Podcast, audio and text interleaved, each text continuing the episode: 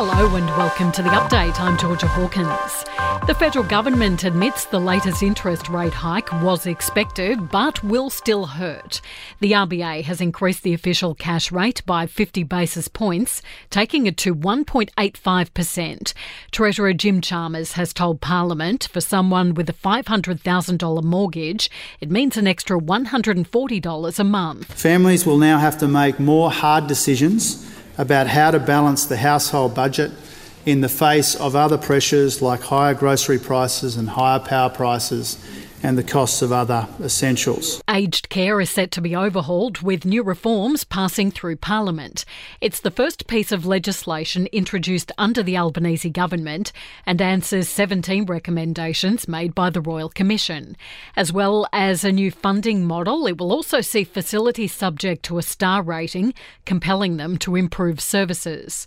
The Greens are divided over whether to support the federal government's climate change bill. Without the support of the coalition, Labor is relying on the minor party to legislate an emissions reduction target of 43%. But some MPs don't believe the target goes far enough, while others argue it's better than nothing. WA Premier Mark McGowan and billionaire Clive Palmer have both been found to have defamed each other during a war of words in 2020.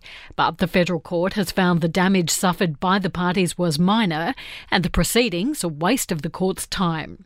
And the NRL will consider taking the grand final away from Sydney to Queensland as the New South Wales government stalls on upgrading suburban grounds. In sport, Australian swimmer Emma McKeon has won her fourth gold medal of the Commonwealth Games, taking out the 50 metre butterfly. She was joined by fellow Aussie Holly Barratt on the podium, who won the silver.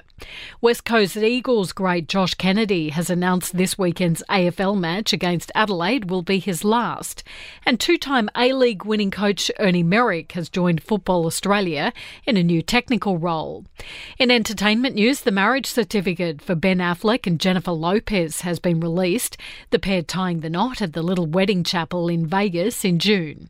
Julia Garner has touched down in Australia, where she's filming a new thriller alongside Hugo Weaving.